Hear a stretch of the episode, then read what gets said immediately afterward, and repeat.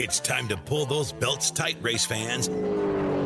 The front stretch is coming at you, presented by Joe's Karting in Council Bluffs. Now, here's Dan Taylor and Dirk Houston. Welcome to the front stretch, Metro's longest running NASCAR dirt track talk show, right? Did I yeah, say anything yeah, wrong there? You, no, you didn't say anything about the R word. Right. Or the E word. Ah, no. Down. Down with them. Uh, welcome to the show once again. Boy, did we have a hell of a night Monday night at Quaker Steak and Loop. Uh, full night of audio recording. We got to sit down with track champions from Crawford County Speedway, including Doug Smith, Mike Nichols, Chris Van Osdell. No, no, not Crawford County. For Chris, not Crawford County. Oh, Chris was I eighty Speedway and Adams County Speedway and then the NASCAR Division five. That's right. Just been having Wait, trouble getting been, him scheduled. We've been working to get Chris. Chris has a job, unlike most of these bums that come and sit on the show with us. And then he goes to places like Georgia and races in yeah. the winter. So and he's, Bristol. He's been a little busy, but we finally got him scheduled on the show. You'll, we'll talk to him coming up in uh, the later weeks, but we appreciate everybody joining us. Turn uh, The front stretch always brought to you by Joe's Karting in, in Council Bluffs, online at joes karting dot com. Fast-paced white-knuckle racing just crossed the river on twenty-third Avenue. Get over to Joe's Karting today, and those virtual reality computers I've been talking about, they're almost ready. Somebody kind of forgot to order an adapter. So imagine that. There's just one more thing we got left to do. But why did Buddy screw that up? he's been he's been very patient with me, but I could tell his patience is running out because he wants he wants to get on these virtual reality rigs so bad, and, and they're almost ready to go. We were just uh, sitting with the Omaha virtual reality people on Sunday night and getting the headsets arranged and getting everything set up. So it it really is a bit of a trip that you're doing this iRacing simulator. And, and most people see him as like, you've seen like Denny Hamlin, it's got the three monitors. Well, those T Vs are a couple hundred bucks a piece. I don't understand why somebody would spend Four, five, six hundred dollars on three monitors when you could have a virtual reality headset for three hundred bucks, and you could see all around you. You see your hands in the steering wheel. You can look down and see the dirt as you're going through turn one. You can see the, and you can see everything around you. It's, it's a, it's a really cool experience, and you're going to be able to figure out exactly what it looks like at Joe's Karting in the coming weeks. In fact, that those adapters should be delivered by Tuesday or Wednesday night, so I'll have them up and running here shortly. But uh, get over to Joe's Karting. You could do road course racing, which, by the way, I got a little bit of grief from the guys on the QuickTime podcast because I said that I was the fastest of the podcasters. And uh, and Brandon Anderson messaged me, and he says, um, well, I wasn't there, so you couldn't have been the fastest of all the podcasters. So I kind of challenged him and James to a bit of a contest. We'll see what happens. But anyways, uh, so get over to Joe's Karting at Council Bluffs, online at joes karting dot com for more information. Great time over at Joe's. Absolutely a fun time. Tracy hasn't been on there yet? He hasn't challenged me to another race, no. But I assume that he's going to hear this race or this show eventually. Well, you and, just be uh, careful that he don't throw his, his sprint car headers on. Yeah, no kidding.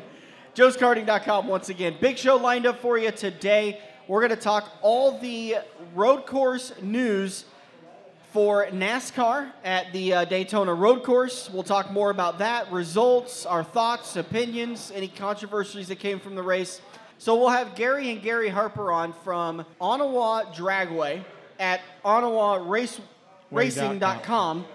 Uh, we'll have those two on to talk about their twenty twenty-one schedules. And then Scott Angel of the Nebraska Dirt Crown is going to join us to talk about their upcoming race, which, I love saying this, is... as this will be broadcast or, or published on Anchor and, and on Spotify, we're about a month away from racing. Yeah, a little over four weeks. As long as that crazy woman that controls the weather cooperates, we'll be racing in a month.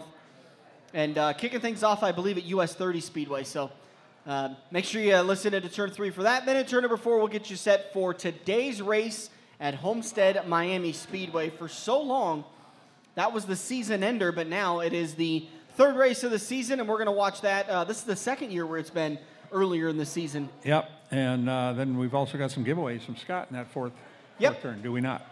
Uh, Scott's going to join us at turn number four to talk about all of that. Let's talk about the race at the Daytona Road Course. Seemed like a lot of guys had troubles early on with that race course, and to your point, that probably comes down to practice time. You think? Now, they did have, I think there was maybe three or four guys that didn't get to race the... Clash. Clash, thank you. I, I got confused as, as what it was called again this year. But uh, there was only a couple of guys that didn't get to race that race, but we saw a lot more guys. I was really, really surprised at the issues that Brad Keselowski and Kyle Busch had, because those guys are usually pretty sound road course runners. Well, yeah, but you're you know, bouncing off a few cars starting in the back, and that, that can give you some grief. And by the way, I, I, I did get a kick out of watching some of your comments of, oh, of course, Chase Elliott gets the pole. NASCAR is setting up their golden child to win again. And then you were jumping in and goes, anybody that reads the rules knew Chase Elliott was going to get the pole two months ago when they released the rules package for the way they set up the qualifying for two thousand twenty-one. It's a little bit different because they're not allowing qualifying, so they've set up this qualifying matrix, matrix, which sounds a lot more complicated than it is, but, I mean, if, if NASCAR is true to form, they, they know how to make things confusing. But uh, Chase Elliott started on the pole with uh, Michael McDowell to his outside, and, God, you just wanted to pull for Michael because put on a good show, have a great race, stay up there in front. He ran seventh. He's a good uh, eighth. He's a good road course eighth? runner, but going into that first corner, he just overshot it. But he was not the only one, and he was one of many that had issues with overshooting the corner and hard, uh, sliding the brakes into the corners and then flat spotting tires and so on. Yeah, I mean, and to start the race, you know. And in his defense, he, he did have a tire down, you know, in that first lap and had to make a pit stop. And that tire quite possibly could have been going down when they took the green flag. You think so? Could have been. Because he didn't flat spot it when he went into that first corner, but when he was going into, God, I don't know if it was three or four, he flat spotted, or he, he locked them up pretty good. Yeah, but, you know, a lot of that has trouble to do with people pushing you and everything else, yeah. you know, when you're well, in it, such tight quarters. Right? And cold breaks. They were talking about that. Clinton and Jeff were arguing about that on the Fox broadcast of, you got to make sure when you take that green flag, your brakes are nice and warm. So you ride them through that pace lap and just get them warmed up because cold brakes are going to lock up a lot quicker than warm brakes will. Uh, thought you'd jump in there a little bit, but maybe not. I'm not going to agree with you. That just can't happen. That's true. So once again, I tempted fate. And I said, you know what? How many road courses has Chase Elliott won? Last three? Last four? Let's go with Chase. Chase is... A, he's starting on the pole. B, he's pretty good at road courses. C, he's the defending champion. Surely I'll be fine. Got through stage one. All right. There's a stage win for me. I haven't won a stage in God, I don't know how long. Second stage, kind of had a little bit of an issue on pit road. And he got a huge break because his his guy during the pit stop lost a tire, and there should have been a penalty on that, but he didn't. I thought he did get penalized. No, he didn't. He just got slowed because of the because it just slowed him down. The guy chased the tire down. It went a whole nother pit box in front. You saw the guy disappear off the camera and bring the tire back. Well, he was just late getting the tire. Well, that was that was because he's NASCAR's golden child. So they, they might be, you know, but they missed that penalty. Uh, sixth in stage two, and I said, "He's coming. No worries." I went down to Joe's Karting to help set up those computers. What happened? What happened? To, what happened? I mean, besides my luck, what happened? Denny Hamlin spun him out. Did he? Yeah. I heard he had bad luck. I didn't get to watch any of the replays yet. No, it was. I think it was on the, the restart with seven or eight so laps to go, and uh, I think he was running about ninth, and they came through, and I don't know if it was between four and five or five and six, but right as they were coming up to the banking and taking that left turn onto the banking, Hamlin got in the back of him and spun him off to the inside, and when he got back on the track, he was like twenty-fourth or something Jeez. like that. It seemed like that. It seemed like they were off in a bunch quite a, quite a bit of the day, that it wasn't spread out like you would see at a typical mile and a half track, that it was, you spun, man, you're losing a lot of positions. Yeah, well, Kurt Busch spun. He got in the grass and was going backwards. Oh, man, he, he was lucky he didn't have an engine issue. And he was when, leading at the time, wasn't he? Uh, no, but he was up in the top five. You know, about where he finished up. I don't think he had a car to win, but he was definitely competitive. The top ten for the NASCAR race at the Daytona Road Course Christopher Bell picks up his first Cup Series win. First time sitting down in that, well, second time sitting down in that number twenty car for Joe Gibbs Racing. I think he held his own very, very well against a, a strong competition of road course professionals. And his, is this his second year in Cup? Yes. It was so, his thirty. It was his thirty-eighth start. Okay. So, yeah. It, not yeah, not three hundred fifty-eighth like Michael McDowell. Just thirty-eight.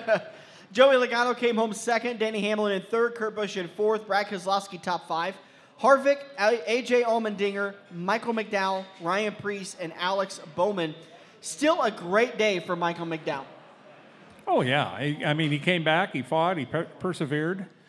If Denny Hamlin would have stumbled a little bit, Michael McDowell might have been in the points lead, but Hamlin had another top five, and uh, so Hamlin's got the early points lead. Doesn't have a win yet, so he's not locked into the chase, but uh, and with you getting two first-time winners like that, you know, that leaves fourteen spots. That's cutting down the guys that are getting on points to yep. probably th- three maybe. I was thinking about that on, on, on Monday morning. Typically we've got Yeah, three or four guys that are that are going to get in on points.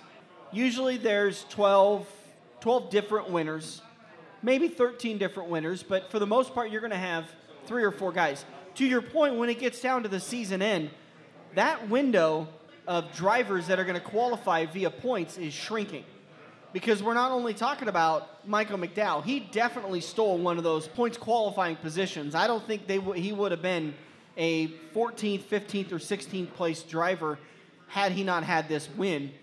He's obviously locked into the playoffs. It's it's going to be interesting to see what Christopher Bell is able to do. Even though he was in a Joe Gibbs satellite operation, it's a different world when you're actually at Joe Gibbs Racing and getting their top stuff rather than their just information. Unless your name's Martin Truex. Very true. And you got a guy named Cole Pern that's helping you with, with his wins, which we're seeing was, was more and more vital to, to, to Martin's successes Uh, over the last couple of years. But anyways, I, I don't think Christopher Bell stole this. This wasn't a, a strategy race or a fuel mileage race. He earned it. Absolutely. one hundred percent. And again, Joey Logano, Denny Hamlin, Kurt Busch, and Brad Keselowski round out the top five. I'm honestly surprised Brad Keselowski was into that top five because they mentioned at one point in time he is flat spotting so many tires he's going to run out of sets of tires. Yeah, and, well, he even said it in the interview. They said, how'd you finish up there? He goes, I don't know. I'm going to have to go watch the replay and figure it out. Daytona Road Course thoughts overall. Good race? Great race. Yeah. Absolutely. I was a little disappointed when they threw the yellow for the little bit of rain that was there. It's not like you saw seven or eight cars go into that one one little stretch and all spin out. You didn't see that at all. By the way, did you see the pre-race with with uh, oh. Gordon and, and Bowyer beating and banging? Days of Thunder. Yeah. It was a little shticky, but I was kind of surprised they were leaning on each other that much. And then I noticed in the back of, I want to say it was Bowyer's car, the uh, the cloth that lines the ceiling was flapping like oh, one yeah. of those cheap cars. Those and I was exactly like, oh, those cars. are cheap donated cars. Yeah, those are, uh, I don't know where they came from. But Hendrick Motors, or Hendrick, whatever the, uh, the, the car dealership he owns. Okay. Apparently he donated them. Well, but did you pay attention to the details? No. Gordon had a Chevy and Bowyer had a Ford. Did he? Yeah. Got to stick to those sponsors. All right, that's going to do it for us in turn number one. Uh, actually, let's talk about the bad days. Uh, we're working on getting our buddy Quinn Half on the on the show. Only able to complete three laps. Did he? What was his issue? Oh, he lost an engine. Yep. Engine Sponsored problem. by Mane and Tail that weekend at the uh, Daytona Road Course. Ross Chastain was doing really well for himself and ended up finishing thirty-ninth on the day. Tyler Reddick, thirty-eighth. Matt DiBenedetto, thirty-seventh. Kyle Busch, rough day, thirty-fifth. Finished tenth in stage two. Only got three points on the day. You hate to say he continues to struggle because oh, he just, he just got Daytona. Involved. He just got his front end tore up. He yeah. got his, his right front tore up. He had to stop and fix it. And, you know, that was that. Yeah, I don't think I would mark it as he continues to struggle. I'm going to see him four or five races in. I'm going to see him four or five more races before I decide how his season's going. By the way, I, I did see the news article this week, and I wanted to beat my head on the desk. It was uh, middle of last week that breaking news, Brad Keselowski and Joey Logano were not talking. Well, no kidding. They haven't gotten along for years because they're kind of like alpha and alpha.